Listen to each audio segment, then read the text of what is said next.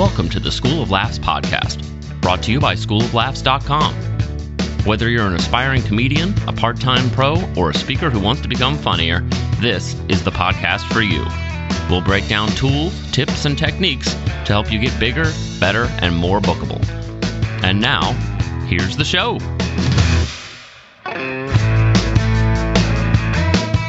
Welcome to the School of Laughs podcast. Rick Roberts here, episode 194 Dark in a Light Place with Andrew Stanley. That's coming up in just a second. I want to say quickly thanks to our supporter for this podcast, our Patreon supporter who is paying for you guys to listen to this, Dustin Kreider. Dustin uh, has been listening to the podcast for a while, apparently, and just did his first set at the Laughing Skull in Atlanta. So he uh, actually sent me a nice little email, and I made sure it was okay for me to read this on air. But I, I just love this kind of encouragement. It says, uh, Rick, thanks for your podcast. It has made a huge impact in a short amount of time I've listened to it. Last night, did my first open mic at the Laughing Skull in Atlanta, and it was a blast. I was terrified. There were three national performers, a sitcom star, several local pros on the list. I could not have been more intimidated hanging around backstage. But then I got out there. I spoke like I'd practiced, and people laughed. There may have even been a clap or two. No one believed me when I said it was my first time, and it is 100% because of your podcast and helping me get off on the right foot. Now, I won't take all that credit, but thanks for throwing it my way. I still have a long way to go before I'm ready to take on a bigger stage, but at least now you have given me some of the tools to get better and improve. Thank you again for what you're doing with the podcast. Now I think it's my turn to thank you as a Patreon supporter. Hey, that is the way to do it right there, Dustin. Thanks for uh, uh, throwing me some props, but you did all the heavy lifting there. You got out there, put it all on the line, got on the stage, and did your thing. So, uh, very encouraging to me that you uh, found the podcast useful. The reason I wanted to read that at the beginning of this podcast is because our guest today, Andrew Stanley, got his start at the Laughing Skull in Atlanta and was actually kind of terrified about trying to get on stage to make strangers laugh. He was interested in writing comedy but not so much in performing it. But he got to start there at the Laughing Skull, and he was an early podcast listener upon a recommendation from a mutual friend of ours. So, small world, not really, but we are all connected these days, and the Laughing Skull has launched two comics that I know of, probably a whole lot more. We're going to get into the episode right now with Andrew Stanley. Stick around after the podcast to find out where I'll be, if I'll be near you, and also about the performance classes coming up here in Nashville in July. Right now, we're going to get into the interview with Andrew Stanley. And if you don't know, just to give you a little bit of context, Andrew's father, Andy Stanley, is a pastor in Atlanta, and his grandfather, also a pastor, Charles Stanley. You might know those names. So if Andrew Stanley looks familiar, that's probably because you've heard from his parents or his grandparents at some point. And uh, we recorded this uh, during the national conference for the uh, Christian Comedian Association. So we might mention that in there a couple of times just so you know what we're talking about. But here we go right now. Andrew Stanley, talk to you on the flip side. Well, I am sitting across from Andrew Stanley. How you doing, sir?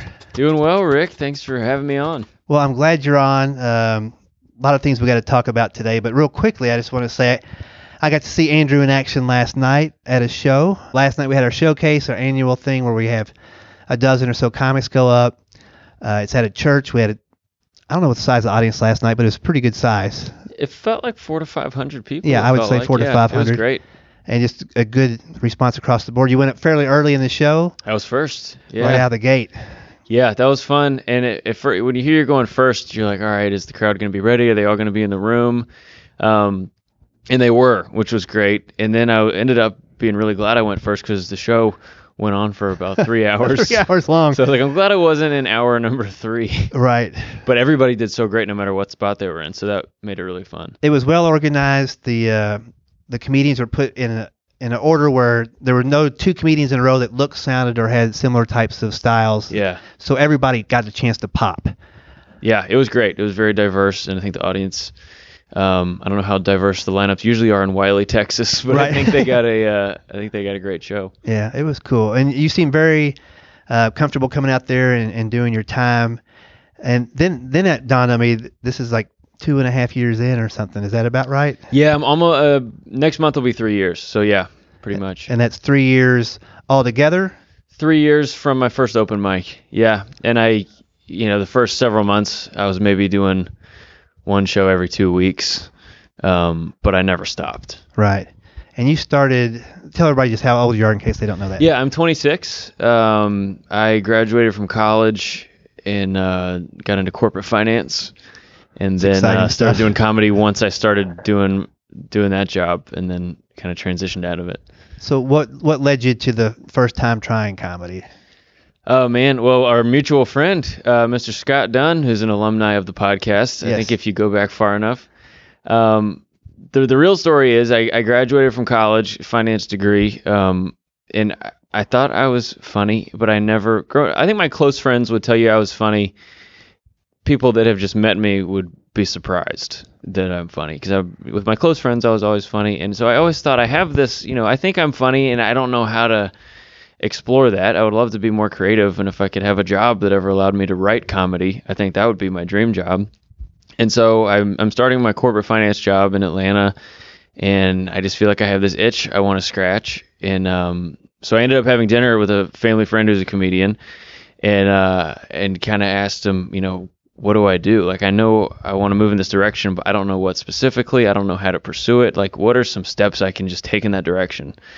And he said, Well, I don't totally know uh, since I'm on the performing side of things, but I'll connect you with a guy that sometimes when I have writing projects, I'll he's my sounding board. So he connected me with Scott Dunn, um, who writes for a lot of great comedians. And I, email, I remember I emailed Scott and I basically told him what I just told you. And he said, um, All right, Andrew, I'd love to help you. Uh, first thing I want you to do is write five minutes of jokes and then go do them at the local comedy club open mic. And I said, okay, I think I'll just find someone else to help me. yeah. Because you- I was had no inclination to be on stage. I was never interested in that. I'm such an introvert. Growing up in church with pastor dad, pastor granddad, I always got asked, "Are you going to go into ministry?" And I say no because I'm too scared to be on stage. Um, so he uh, he had to kind of convince me to do Uh-huh. it. He kind of and he was so helpful. He said, "Well, send me the jokes first, and I'll make sure you're not going to Right, disgrace right. yourself too badly." Um, which is was a kind of what I needed. I think I needed a push like that if this was ever going to happen. And um, so he kind of helped me write those first five minutes um, over maybe a month, and then I went to the Laughing Skull Lounge and gave it a shot. and the, uh, put a pin in that for a second. But Yeah. going back, what? Why did you think you didn't want to perform, but you just wanted to write? What was it? I think it mostly just stage fright. Uh-huh. Um, I didn't think I would be good at it. Anytime in school, you know, in school you're forced to do that sometimes, so you kind of know naturally how good you are at Uh-huh. something like that. So in school, I was always the one that would volunteer to do more work, so I didn't have to present. Gotcha. so it's just some of it was me just being afraid, and some of it was me not thinking I was good. Uh, so you go to the Laughing Skull with your fresh five minutes. It's kind of been looked over a little bit, but you still haven't said it out loud, No, no, just to just to my hairbrush. right? And so before you go on stage, though, had had you been to too, very many open mics or comedy shows in general? when when the conversation started about me doing it, I had never been to an open mic and not many comedy shows. Um, so the first thing I did is I took a couple friends and went to the Laughing Skull and watched the open mic, bought tickets and sat through it. And I remember that was kind of comforting because you know it's 20 comedians doing five minutes each. It's a long show, and the you know five of them are great. Um, five of them are pretty good, and then the rest are I mean, you've been doing open mic, you know what you see. You, some Right. people are trying for the first time. Some people have been doing it for a while, but are kind of delusional and never take too many steps to getting better. So, Right. so I remember leaving there thinking, okay, well, I don't think I would be the worst one. Yeah. At least, at least I won't be memorably bad. Right. You know, because that's my biggest fear is I don't want people to be thinking about me on the way home how embarrassing I was. Yeah. So I took comfort in that. Okay, it's not going to be me and a bunch of professional comedians. It's going to be me and a bunch of other people that are trying to figure it out. And did you? I'm just curious. Did you use a stage name or anything the first time just to kind of make sure nobody knew who you were or make an association? People ask me about that, and I've, I've it never crossed my mind until people asked me. I mean, I think some like my dad is is a well known pastor in Atlanta, but it's an interesting kind of. It's not even really fame because he's very important to some people, Mhm. But to most people, I didn't register. cares? Like my girlfriend hadn't heard of him before we started dating. Right. You know. So I think I was a little bit worried about that because people kept asking me, but it's never been an issue. Very rarely at the club, like, I'll maybe see somebody whisper, like, you know, I think Yeah, that's, yeah. I think that's my preacher's kid. Right. But uh, it's never been a like, wait a second, stop the show. Right. Are you like? Yeah. so- Well, I'm glad I didn't do that. Yeah, and it's funny, and I'll I'll, I'll say this real quickly that um, the reason I do this podcast is because of something your dad said on his podcast. really? Yes, he's a, he has a leadership podcast. Yeah, And- you, I'm embarrassed. I I won't tell you the number of episodes. I've listened to your podcast a lot more than I've listened to his podcast. That's hilarious. Well, he so he talks about leadership, and you know, as a pastor, he gets approached by all kinds of people for all kinds of favors, or or can you solve this problem for me? And and as a leader, you you can't physically do that, and still serve your family and still serve God and everything. It's just it's overwhelming. And he has the phrase that you know, do for one what you wish you could do for many. hmm Does that ring a bell? Yeah. So when I was uh, doing the comedy classes in Nashville, I had people that would fly in from Texas three Mondays in a row to take the class. That's amazing. yeah, I mean, I was like, it didn't make sense, but it, but it made me realize They must oh, have good job, real jobs. yeah, these guys. Uh, I also wondered that too. Like, how can you, the the tickets are way more uh, cost uh, costly than the Yeah. class? And then I would have, I still have people drive up from Alabama or down from Ohio or Right. Illinois, Missouri. But I kept thinking, if there was something online hmm then they can get the same information and they wouldn't have to travel and I wouldn't have to think, oh, I'm missing out by not going to Texas and doing classes or by and so I kept thinking back to that one phrase, do for one, which you so mm-hmm. the podcast is like a one-on-one conversation, Yeah. but it's like an online green room and there's teaching, you know, especially in the early episodes if you want to get knee deep into the writing, all that stuff. But it was really a an eye opener for me like, oh, you don't have to say yes to everybody Right. and solve every problem or do everything. Do it once in an example where people can learn from it. Right. And so if you ever, next time you see your dad, I was gonna say if you ever see your dad again, Well, next time you yeah, see him, if- yeah. let him know he inspired at least Next one other we cross podcast. paths. Um, well, that's so cool because, like you said, you get asked the same question over and over again, and you answer it over and over again. Or you can just record it on a podcast, and everybody can just go to that. Right. So it's just a lot more efficient way. Once you become an expert on something like you are, what a technology has allowed you to spread that to more people without having to Yeah. talk to them all individually. It's it's been funny, but the, and the fact that I have you on my podcast now is just like, like a full circle. Like I think this should be my last podcast because your dad inspired it, and now you're here, and that's we're done. I've been the last podcast episode of several podcasts, so I'm kind of. You really should not have had me on if you're trying to continue. I think I'm podcast uh, curse.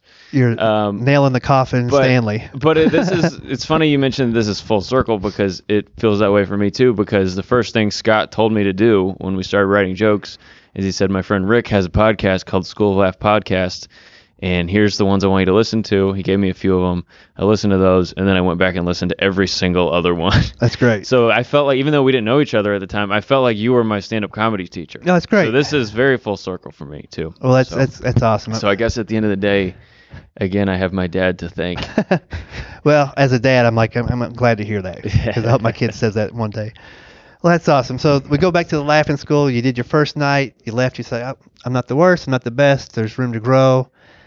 Yeah. Did, did you immediately, I guess, the next couple of days get back with Scott and say, hey, this is how it went? Yeah. Did you record the set, I, I assume, or no? Yeah. Um, the first two times I did it, I, the first several were at Laughing Skull. I, I was so nervous um, that I really I didn't black out, black out, but I couldn't really even remember it afterwards. It was just such a adrenaline thing. I my mind almost blocked it out, and so I was thankful to have some. My one of my friends videoed it, um, and so I sent Scott what I what I had, and um, and the first time went, uh, it didn't go awful. Um, it didn't go great. I remember thinking. I think my jokes were better than I, I don't think I did my jokes justice with my performance. Your writing was ahead of your performing. Yeah, well, I felt yeah, I felt like I didn't perform those as well as they deserve to be performed. So that's what really made me want to do it again. I was like, okay, I need to practice more about performing now that I've done it. I want to at least see what these jokes can get when they're done what I think is properly. And now looking back, they weren't great jokes anyway. But um, but that's kind of what kept me going through the first several times, and then you start to build up some confidence and meet comedians and realize there's other shows around town, and then you start spiraling. Yeah, it's a, I tell you, once you get into it, it's like it never ends. There's another another thing around the corner to see or to try on stage or or uh, the process of it never. You know, you never get to the end of it. Right. Yeah. Which- You're chasing the the thing that it, the journey never ends. I Yeah. mean, that's that's the fun part about it is it's fun, and it never ends. It never ends. And you know, last night at the showcase, I watched as many. I think I only missed one or two comics while I was getting ready for my set. but it was I learned from every single person that went up something that I hadn't thought about trying before. Not not a joke, but a way of delivery or a way of pausing or a way of looking at the audience. And it's like every good comic you can learn from, uh, like Comedy Central University, if you want to call it that. Just turn on the TV Yeah. after a laugh, stop and go, why was that so funny? yeah. And how many years have you been doing comedy? Of this, I started in '91, so you know, long time. Yeah, and you're still learning from comedians. That's the fun part about it. Is it's it, comedy changes, and you can choose to change or not. But i if you keep learning and adapting, then you get to have a career like yours. Well, it keeps it keeps it fresh, and it keeps. Hopefully, every every time somebody sees you, they they recognize that you're still working at it and getting better. Right. Like you never want to level off and coast because that's just, as soon as you do that, man, the rust, yeah. the decay on your set, um, it just eats you alive. When you when you were at the Laughing Skull that that first time, and then you started going around the clubs in Atlanta, Mhm. seeing other comics, were there a couple that were friendly, helpful? I'm, I'm sure there were, but anybody you want to tell me about that was uh, help you, helping you get rolling a little bit? Yeah, I mean, it, just like in any scene, there's a little bit of everything, I think. And there's people that are like, oh, another new comedian, and Right. More somebody else trying to get my stage time. And then there's people that are that see something in you and they tell you, hey, I think you should keep doing this. And um, I remember I have a few vivid memories of first starting people that were encouraging. One was uh, Lace Larrabee. I don't know if you know Yeah. her. She's married to Jared Harris. And um, Lace, um, she still does some, but at the time she was working a lot at the punchline and she was hoping their open mic. And I think maybe my fifth or sixth set I ever did, I was doing the open mic at the punchline. And afterwards she came up and it went okay. But uh, afterwards she came up to me and she goes, Andrew, your writing, your writing is really unique and I think you have a cool voice and I think you should don't quit. Just keep doing it. And that's such an easy thing to say. She probably doesn't even remember saying that. Right. But I'll remember that forever. And she wouldn't have said it if she didn't mean it either. Exactly. Yeah, and I and I mean it's funny because we're much better friends now. Right. and we've done a lot of shows together. Um, but that's the stuff you don't forget, and that's the stuff that I try to remember when I feel that way about a new comedian. Not to just swallow that, just to, to tell them, because Yeah. because you're searching for any anything to latch onto when you're starting. You're not sure if you're doing it right. You don't know if anyone likes you. You don't know if you you don't even know the rules. Right. So to get any kind of encouragement from someone in the scene that was established as her um, was huge. That's great. So hit, start hitting the open mics. You're still doing the day job It was. as an accountant. Yep. So I didn't tell anybody at work for a long time. I was time. curious about that, but you, your friends knew, but your work friends didn't.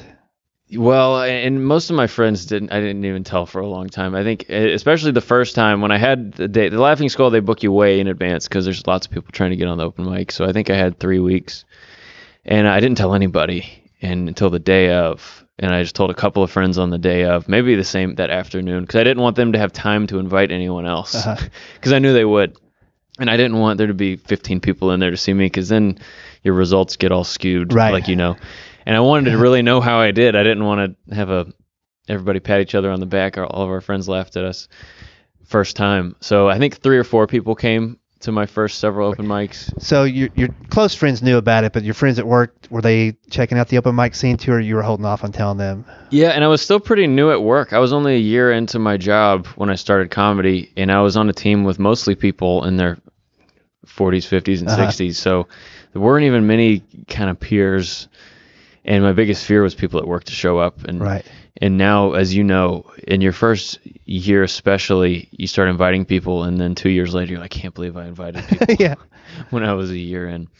Um, so I eventually told them, and I when I started, especially when I started asking for time off for it, Right. Um, eventually, they started to be like, "Oh, Andrew's really doing a lot of a lot of the stand up thing." But um, I remember one. Uh, I had been doing stand up maybe a year and a half, almost two years, like a year ago, and uh, I was hosting a weekend at the Punchline, and my boss, um, and she, my boss goes to my granddad's church. She and her family all go, and uh, she was asking me what I was doing that this weekend, and I said, "Oh, I'm hosting at the Punchline all weekend," and she goes, "Oh, cool, that's awesome." And then uh, I won't say who the headliner was, but he was Filthy. n- not even close to my granddad. right. Uh, and so I get up there to, to start the show off. I look out there, and there she is, her and her husband, oh, and uh, and and you know I'm clean. I didn't really have to change anything. right.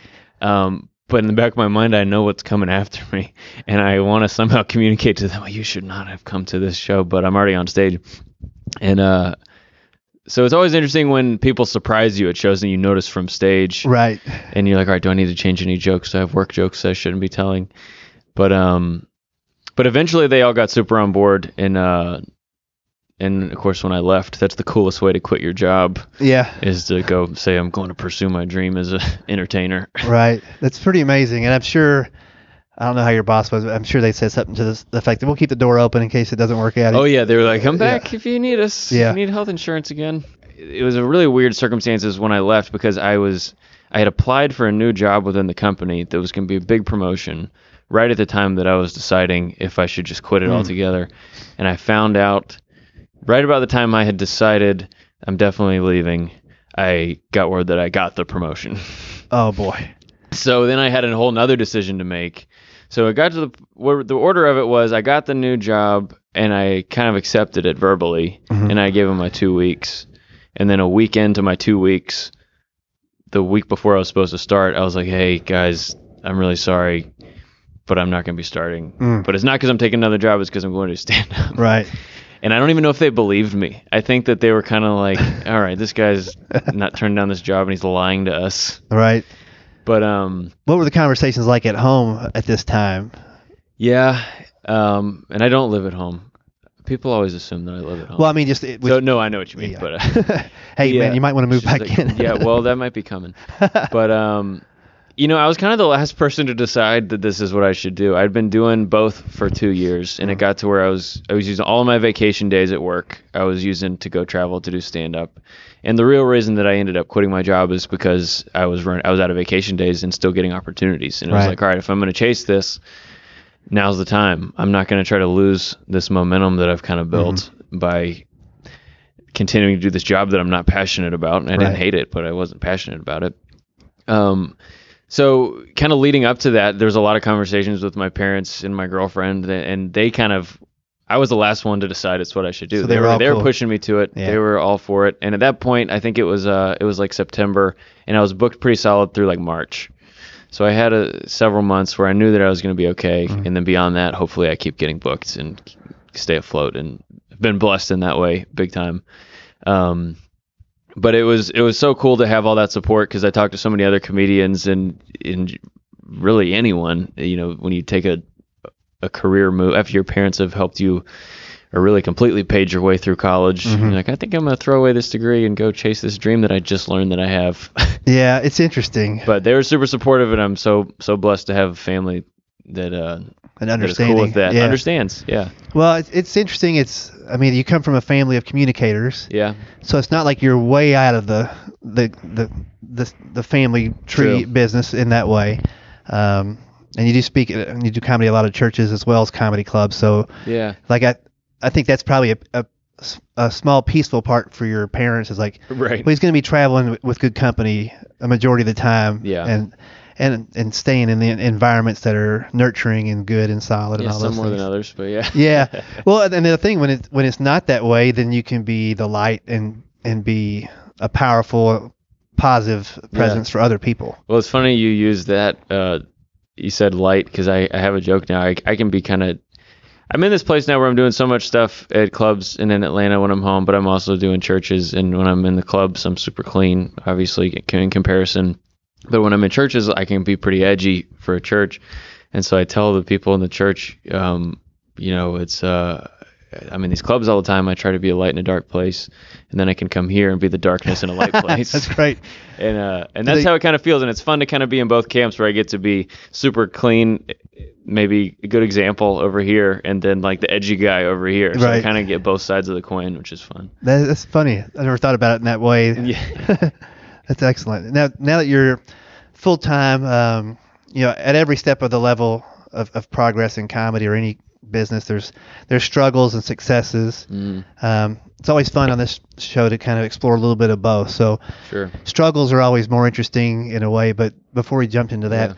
maybe one or two things that have happened early, earlier than you thought they would, or experiences that you've had that have been just like, wow, I can't believe I just got to do that, or Yeah, no, definitely. And I've been so blessed with opportunities, um, partially just because they're blessings and partially because of who I'm related to. And there's some perks in that for sure. Um, too early on, I got um I got to do a big I got to do Catalyst conference. Um, they just wanted me to come. My dad was speaking at it, so they said, "Well, you're doing comedy now. Why don't you come do five minutes and introduce your dad?" And that was like uh, I think that was like 6,500 people, Oh yeah, yeah. and I think I was less than a year in. So I did 6,500 five minutes for 6,500 people less than a year in, and it went well because I was you know making fun of my dad and doing a c- couple of the jokes that I'd been really working on a lot. So I didn't have to do 10. mi- If I had to do 10 minutes, it would have been a totally different Right. story. But I did pretty well and actually got started getting booked out of town from that. Um, so to get that kind of opportunity that early, it is not lost on me how rare and special Yeah. that was. Um, so things like that have been cool. Um, and even in the comedy clubs, I feel like I had a little bit of an advantage getting booked earlier because I was clean.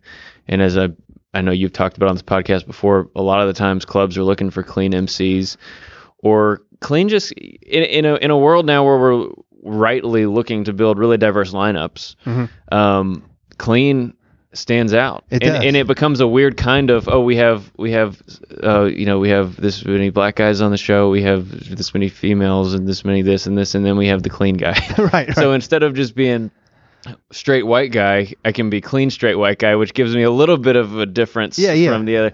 So it's kind of funny how that's worked to my favor in the on the in the club side of stuff too. yeah, and you can plug a clean person into any show.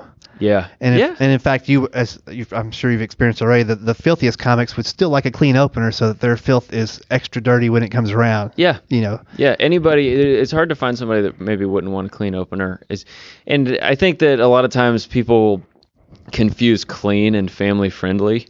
Mhm. A lot of times, you know, I'll do, I'll do a church show and they've billed it as family friendly, and there's all these kids there, and I'm not going to say anything that's going to make their parents have to explain something to Right. them. But I also didn't write these jokes For elementary school kids. Like I'm talking about my life and not, not from that part of it. Mhm. So it's uh I think a lot of times Christian comedians and clean comedians can get grouped when people hear that they think, oh, he, they're doing comedy for children, right?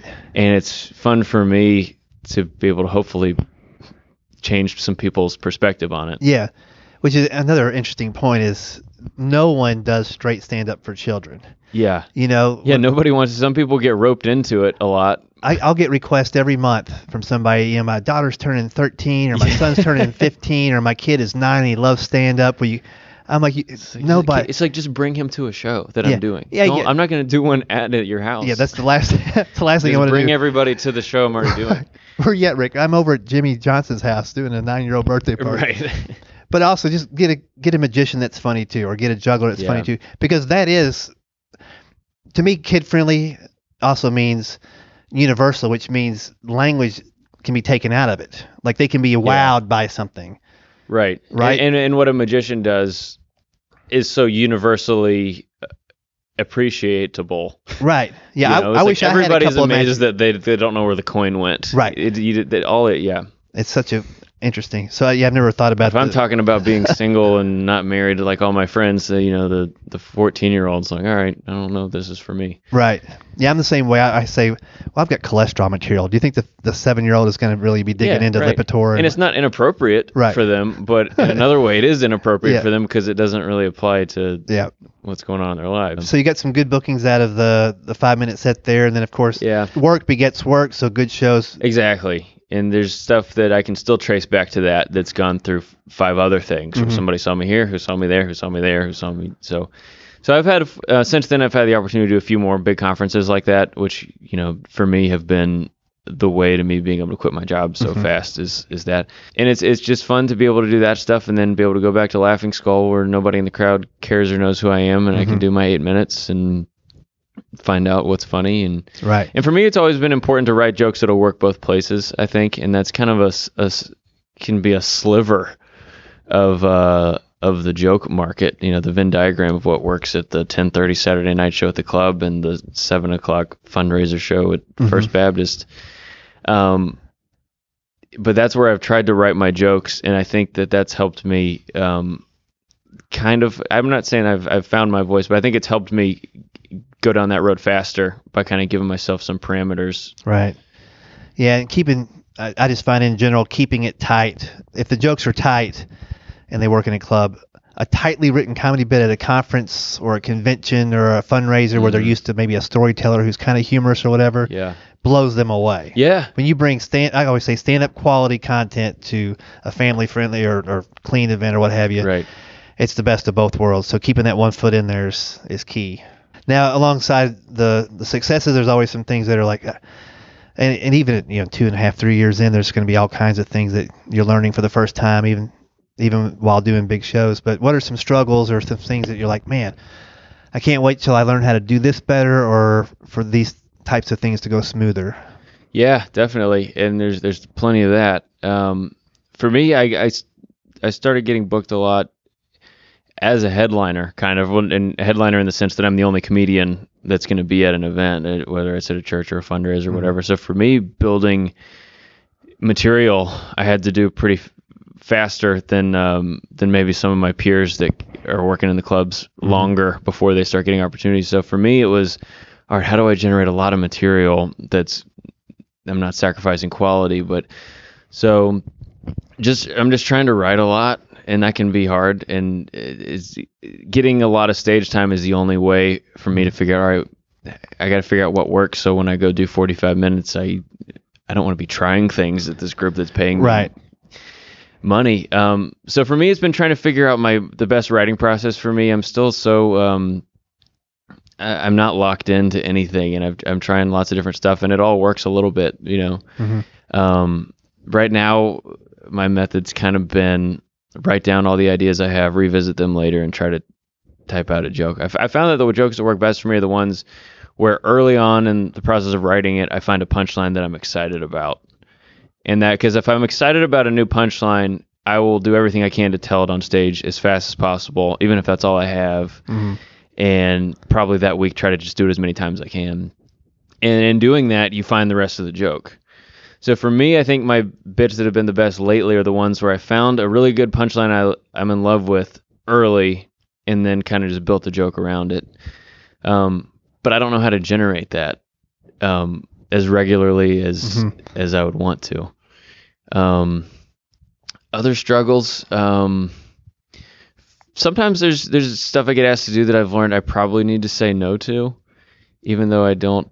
Even though my my instinct is to say yes to everything. Right. But there's some stuff like I got asked recently to go do uh like 30 minutes at a stranger's um wedding reception. And part of me is like that would be fun and even if it goes bad, it'll be funny. It'll be a story. It'll be a story. but the other part of me is like I just don't think that that's a good idea for anybody. Have you done anything like that? once or twice I've done that, and l- lucky for me, the um, both times there were people that were getting remarried, so they they were like in their 40s.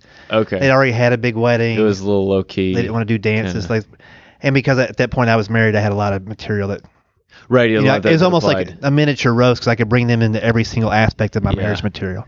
I just keep picturing the weddings that you know all my friends are getting married right now because I'm 26. and Yeah. I- I'm just I'm just like this would not fit at any of the weddings that I go to. But maybe maybe it's just a different type of wedding, and maybe that's what it is. Yeah, I wouldn't want to do the ones that you're talking about because at, at that age, No. it's it's it is a bad idea. Yeah, A. yeah. B. Even if they think it's a good idea, all these all the bridesmaids want to talk to each other. Nobody wants to sit quietly after they just had to sit quietly. Right. and they don't want to hear a stranger who's from, from outside the group come yeah, in. it's not like I'm even like the uncle that does stand up. I'm right. a stranger that does stand. So like, so I guess kind of navigating some of those inquiries that come in and being like, okay, maybe I, I need to. I'm torn between I should be saying yes to everything and going on these comedy adventures, and I need to focus on what the long term, yeah. you know, what I want to do. Yeah. And there, there's the third component these days to where not only could it go horribly wrong, somebody could video record the entire thing. Yeah, Which doesn't mean it will never make an impact if nobody knows who you are. But if there's a little bit of re- name recognition, or you have Yeah, a website, that- or people start true. Google searching, all of a sudden, what is this? And you know, and if, if if something happened in that situation that took you out of the normal person that you are, you know, if there's a fit of rage that happens uh, because it's not going well and that's recorded, it's yeah, like, you get a video. C- comedian destroys heckler yeah, that was also father of the bride. right, yeah. There's a lot of a lot of horrible things that could happen. Yeah. Well, that's smart, and it is a, a tricky thing to figure out. You know, how to say no. do to I say no to something? Like, yeah. Yeah. There's and one thing I'll tell you is from from having things like that for so many years come up is I always I have people in mind for those things now. Oh, okay. You know, like so like a marriage thing. At the CCA, we've got Richard and Sherry Bright, who are marriage counselors that Okay, do comedy. yeah. So if I got a call like that now, I might say, you know what, I don't think I'm the right fit, but here's somebody who is probably Oh, a that's perfect great. fit. That's great. So just t- thinking of all these situations, like, you know, if All there right, is I'm, an I'm opportunity, gonna I'm gonna forward these emails to you, and you can go. Do, I'll, I'll figure out who. Go do no, it. I won't be doing the wedding ones. but it is But, uh, the, the longer you are in it, you'll know more people who are like, ah, it might be something for them. yeah, yeah, yeah. But it, it doesn't have to be for you, which is a smart thing. But it is a tricky one. Yeah. One of the fun things I've gotten to do um, recently is when I do a church gig or something like that and they want a bit longer show is bring one of my club comedian friends that I know can be clean and kind of show them that side of it because I feel like I feel like mo- and there's certainly ex- plenty of exceptions even mm-hmm. here at the conference but there's a for the for the most part you have you know your your club secular comedians and then you kind of have this group that, that does a bunch of churches and ministry events and I love doing both so much. I always love it when I can take somebody from one side to the other side. Yeah, yeah. So anytime I get a chance where somebody has a bigger budget and wants a longer show, and I can say, hey, I can pay you maybe more money than you've ever made doing comedy, and I can show you kind of this world that you always hear me talking about. Um, so that's been one of the really fun things about doing both Uh-huh. is kind of trying to be the bridge to show people the other sides of because comedy is so we get so locked into comedy is supposed to be done the way that we do it and the places that we do it and that's just kind of narrow-minded Yeah. so i love uh, getting to show people stuff like that I think that's a good use of the opportunities that you have, and you know, enlightenment is never a bad thing sure for either side to see what's going on on the other other side. Whether yeah even if you don't like it at least you, now you know more about it Yeah. Well, that's great, man. Well, I'm I'm super excited about uh, what you're doing, and I, and I know you're working hard too. I I think one of our friends said today that you did how many shows last year to, Well, to work towards. I, I wasn't in the session, but Marty told me he was like, "I need to know how many sets you've done this year, so I could use you as an example." I was like, "Please, just don't, don't. You don't need to use my name." He's like, "I'm using your name." I'm like, okay. Um, I think I told him this year through, um, through May, I've done 125 sets or something, and then I think he used that to decide how many I had done the year before. Or something. Right. I think I think he said I did like three. I probably did 200 something the year before. Um, But it's you're, you're purposeful. but that's including open mics and sometimes Sure. three a night and all that stuff. Yeah, and Atlanta, I'd have to imagine, is just a great place to be because you've got so Oh, many yeah. club opportunities, multiple things on a on a given night. There's people doing way more sets than me in Atlanta. Yeah. So uh, people that are listening, I, I know there's definitely some are like, he's been doing it how long? He's doing how many shows? But he- you're putting the work in to make sure. I mean, you're you're fully aware that, you know, two and a half years in, and they're asking me to do a 45 minute set. I've got to jam on this writing. Is yes, like I- maybe if I have 40 minutes I feel great about, I can have some slides and f- find out some unique hacky ways to be funny Right, right. to fill the rest of the time. Um, But you, I, I would have to imagine you, you and, and your, your friends who have seen you from the very, very beginning are excited about the potential of where it's all headed. Like right now, you're trying to get t- together that first hour. I bet Right. you're excited about when that second hour is, is in place. And that, that first hour, even though it's working, is like training wheels of, of the way Yeah. you think and the way you get your point across and the way your persona is written into jokes. That just gets stronger with every show and every joke you write. So as you get, you know, I was I was happy watching your set last night, but I'm super excited about what is this going to look like in two or three years once Oh. you've had that many more reps and that many more you know life experiences that you're comfortable talking about, and your storytelling is good. You have a good, I think, balance between jokes and stories. Like you keep the pace. yeah, I, I've I found myself writing more jokes into stories, and I think that's kind of where my sweet spot, at least for right now, is. So you no, you're totally right, and and it, and it is it's fun. And it, you mentioned your second hour, and I've, I'm already stressed about the idea of you know getting your hour, recording it, and being done with it, and starting over is the scariest thing in the world to me right now. But I know that you have to do it. Well- you don't want to get stuck in the same rhythm. But also, I'm like, oh well, I'm three years in. I can give myself a little more. Time. Give yourself some slack, and also there was was and has been a trend of, especially because of Netflix and things like, get another hour, get another hour, get another Yeah. hour. I've also noticed the quality of the Oh, hours. it's easy to see. Yeah. from headliners going down, down. Like, you know, Louis C.K. take all the other stuff off the table with his personal decisions and stuff off Sure. stage, but it just his on stage.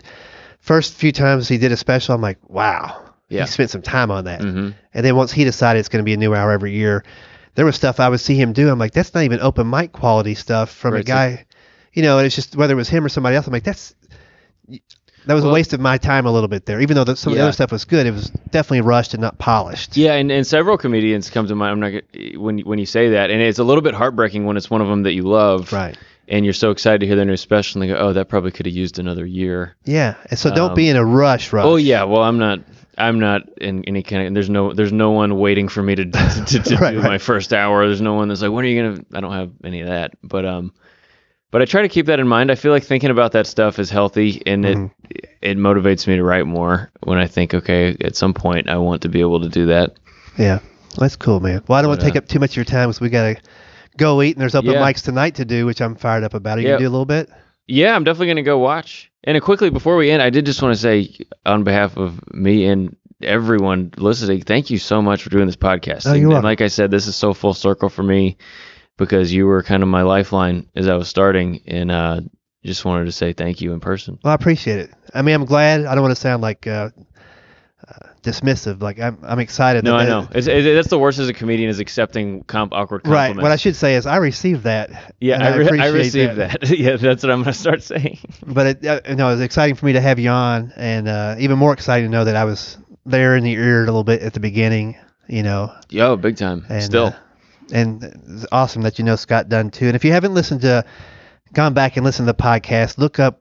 I think it was maybe episode 15 or 16. They had Scott Dunn on, who Yeah. writes for Jeff Foxworthy and who's written for other big yeah, time Bill headliners. Engvall, I think. Bill Yeah. Engvall, and and he shares some tips about uh, writing in general. But that was great that you got pointed his direction early on. I I mean I tell him every time I see him or talk to him on the phone I say hey every time something big happens for me I say I call him I say, Scott this just happened and it's all because of you just Oh, wanted to say, just wanted to say thanks again That's great. Well, Andy, it's super nice talking to you. absolutely thanks so much for having me Yeah, Rick. I'm looking forward to the rest of your journey, buddy. awesome Hope you enjoyed that interview with Andrew Stanley, young fella going out there putting in the work, shining the light in a dark place, and be in the dark in a light place. I thought that was a great analogy. How you could be the, the clean comedian, but also be the darkest at a church and the lightest at a comedy open mic or a comedy club. Very funny. But I had a good time talking to Andrew. Uh, he mentioned Scott Dunn a couple times in there. And if you haven't listened to the episode with Scott Dunn, I've linked to that in the show notes. It's all about how you can write for other comedians, for TV, and just uh, use your stand up for more than just yourself. A great interview. And again, the link is in the show notes. If this has motivated you to get on stage or get better at your craft, hey, we've got classes coming up in Nashville, Tennessee. School of Laughs has performance classes Mondays, July 8, 15, and 22, three consecutive Mondays, 8, 15, and 22, from 6 to roughly 8:30 p.m. in the evening. Uh, it's an early class. You still have time to go out and do shows and sets afterwards if you're in the in the area there taking the class. Uh, course fees 200 bucks. That covers your time on stage, review, feedback, and a spot at a graduation show to be mentioned later. So if you need to get a little tune up in your comedy, whether you've been doing it for a while or just got two or three minutes, the performance class is built for you to get bigger, better, and more bookable right out of the gate. If you want to meet up with me on the road, I might be able to do that. Grab a cup of coffee. Columbus, Ohio, Orlando, Florida, Grapevine, Texas, all coming up. Or maybe you're coming into Nashville on a vacation. I'll be uh, warming up the audiences for Huckabee up in Hendersonville. That's TBN Studios, July 19th and 23rd. That's a Friday the 19th or Tuesday the 23rd. Uh, feel free to give me a shout out if you think you're going to make it to one of those tapings, and I'll make sure I spend some time with you before or after. And, uh, you know, you get free tickets anyway, but maybe I can give you a little backstage tour. We'll see. All right, that's going to do it for now. Thanks again to Andrew Stanley. Thanks to Scott Dunn for connecting me with Andrew initially. And thanks to you guys for supporting the podcast, especially you, Dustin Kreider. Go out there and let me know how your second open mic experience goes. It's always a little different than the first, so we'll see what goes on there. Thanks again. Take care and stay funny. Thanks for listening to the School of Laughs podcast. If you'd like to hear more School of Laughs podcasts, you can find them on iTunes and Stitcher.com. And don't forget to subscribe and leave a review. For information on upcoming live and online classes, visit schooloflaughs.com. Until next time, stay tuned, stay focused, and stay funny.